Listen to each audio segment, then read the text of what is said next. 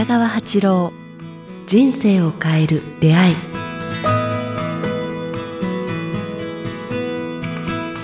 皆様明けましておめでとうございます。早川洋平です。北川八郎人生を変える出会い、えー、2018年、えー、第1回目ですね、えー、1月2日、えー、今日はお届けしたいと思います。北川先生明けましておめでとうございます。明けましておめでとうございます。今年もよろしくお願いいたします。皆さん明けましておめでとうございます。さあということで今お伝えした新年最初1月2日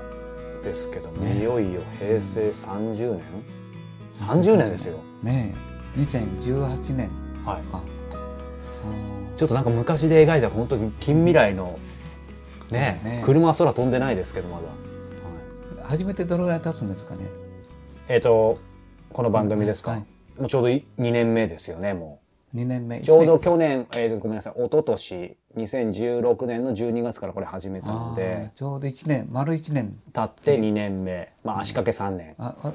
足掛け3年だけどまあ一まあ1年経ったってことですよね。1歳です。1歳、はい、おめでとうございますそれも。そうなんだ。はい。ということで今日新年最初ということでなんかめでたいですけどどんなお話を？そうやね。あのまあはっきり言ってこう前も言ったと思いますけど思うんだけど第三のこうあのルネサンスに入ったっていうことを意識するといいなと思ってるんですよね。はい、ルネサンスの話昨年3回シリーズでね、うん、お伝えいただきましたけど。そうそうその話をもう少しやってもいいかなっていう、思うんですけど。さあ、えー、過去3回も、えー、ルネサンスの話をしましたが、うん、先生2018年になりました改めてこの辺りの話もまたされたいというそうですねこう2010年あたりからこうすごく世の中の意識が変わってきたなって感じがするんですね。はっきり変わったのが2015年から変わりましたね。で私に私私のところを訪れるってくれ来てくれる方も2015年を境としてどっと増えたんですね。特にあの男性が増えたことが嬉しいですね。ああ、そうなんですね。うん、それまではね、まあこの70年間、あ、70年じゃないか。年が取ったか。あの僕が始め説法を始めて約30年か40年かぐらいはずっと女性だったんですよ。女性は直感値で来るんですけどね。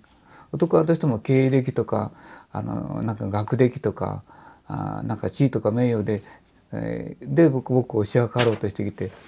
で僕の貧乏な家を見たら何たしたらこうみんなこ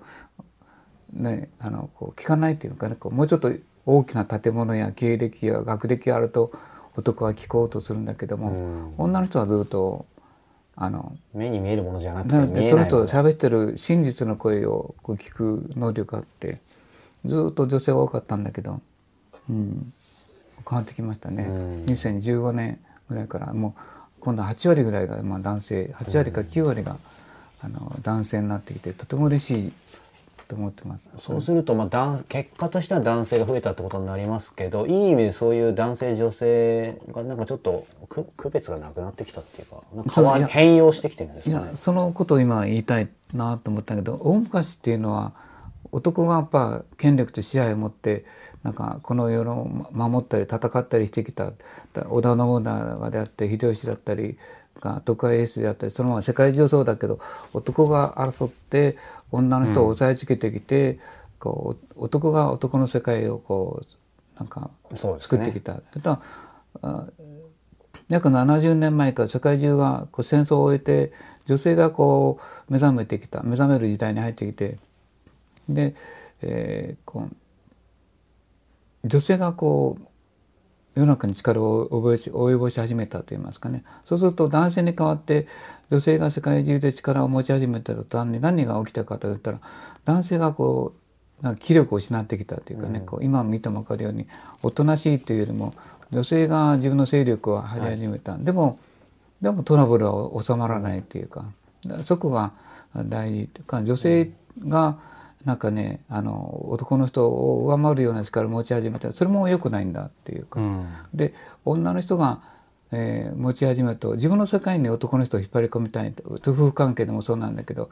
あ自分の世界にこう入ってほしい。自分の空気の中で生きてほしい。自分のから持ち場であ考え方で自分の勢力内で共に生きてほしい、こっちの世界で生きてほしいと思っていた。それまでは男が男の世界で女の人を引っ張り込もう服従させてきたけどもだんだんそのこの70年間は女の人が自分の世界で生きてよ生きてよっていうなまあ早川君も奥さんからそういう私の世界をずっと住んでほしいっていうか、だから非常にこうお互いにこうあその勢力の争い勢力じゃないんだけどあの意識の取り合いこうなでたっていう。意識の取り合いいや、うん、綱引きみたいなところありますよね。綱引きよりもねその場を全部自分の方に入れようとするっていうかなこう自分の世界の中で生きてほしい。だからうんもうちょっとこう援助してよとか、あなんかあの男の部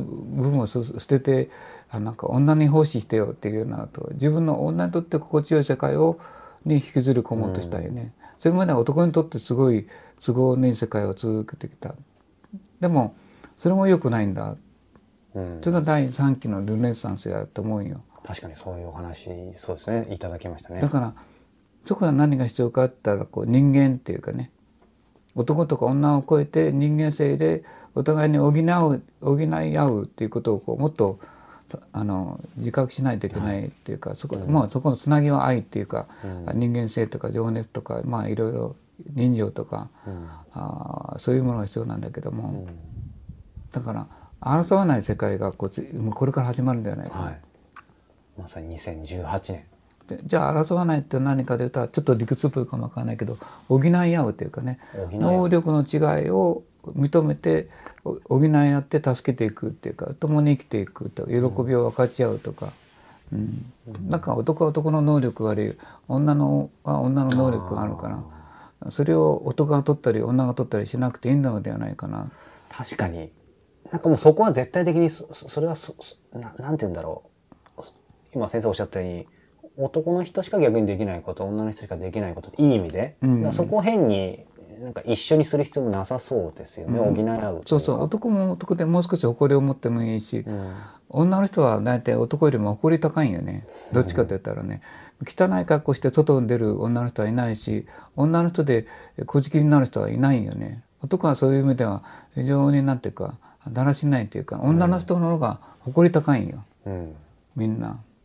それはとても大切なことだと思うけれども、そこで、えーなんか男と縛らないというかね、うん、もう少し緩やかに能力の交換をし合った方が世界、人間としてやで。はい。人というもので、子供に対しても同じものをあの意識を持つというかね、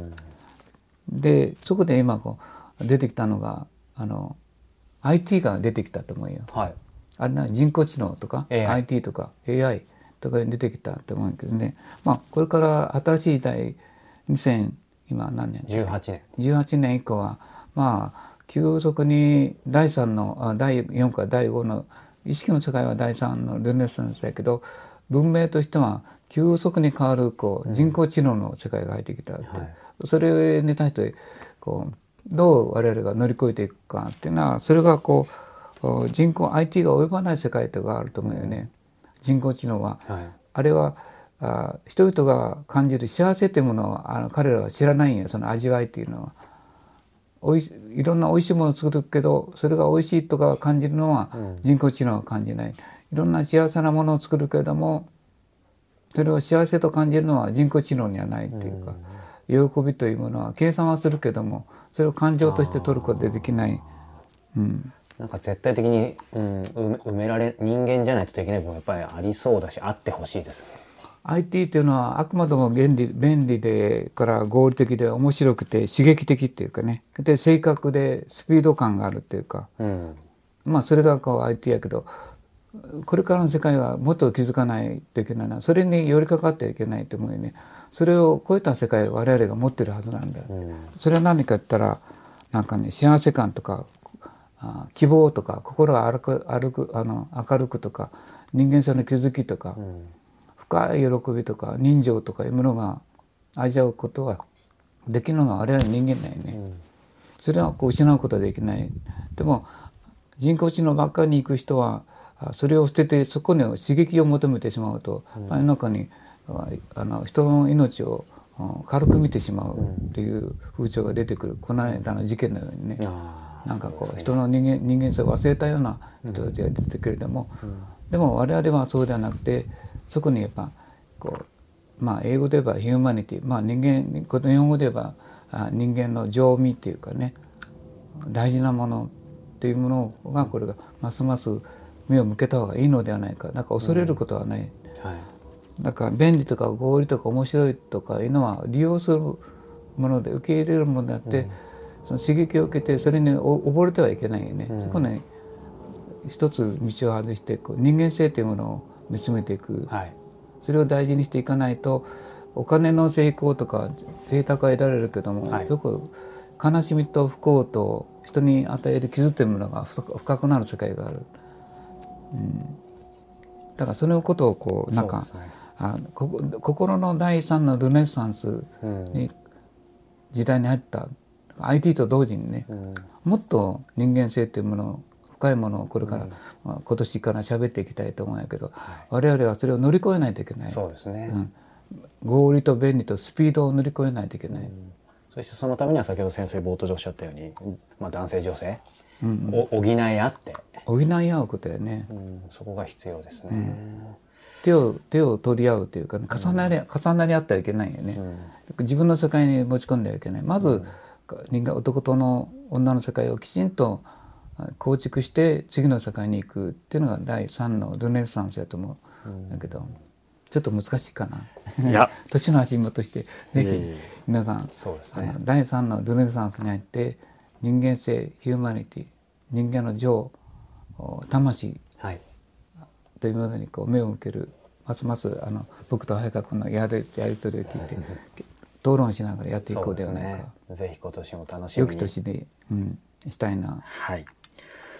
さあそして先生、えー今日1月2日なのでいよいよえー新刊奇跡を呼び込んだ断食ももうあと1週間ちょっとでそうぜひ買ってください。そうですね。で、えー、近々に、えー次回ですかね、えーには、えーこの本のお話も先生にまた伺いたいと思いますので、そちらも楽しみにお待ちいただければと思います。さあ、えーこの番組では引き続き皆様からのご質問ご感想を募集しております。えーご質問ご感想は北川先生のホームページ、もしくは、えーメールアドレス、北川アットマークキクタス .jp、北川アットマーク KIQ tas.jp までお寄せください。そしていよいよ年が明けましたので、えー今年3月3日土曜日には、えー東京の神保町学士会館で北川先生、えーこの番組の初の公開収録を、えー行います。えー瞑想だったり、えー皆さんからの Q&A だったり、えーその後交流会先生と直接、えーお話しいただくチャンスもあるかと思いますので、えーぜひこちらも、えー北川先生のホームページからチェックしてみてください。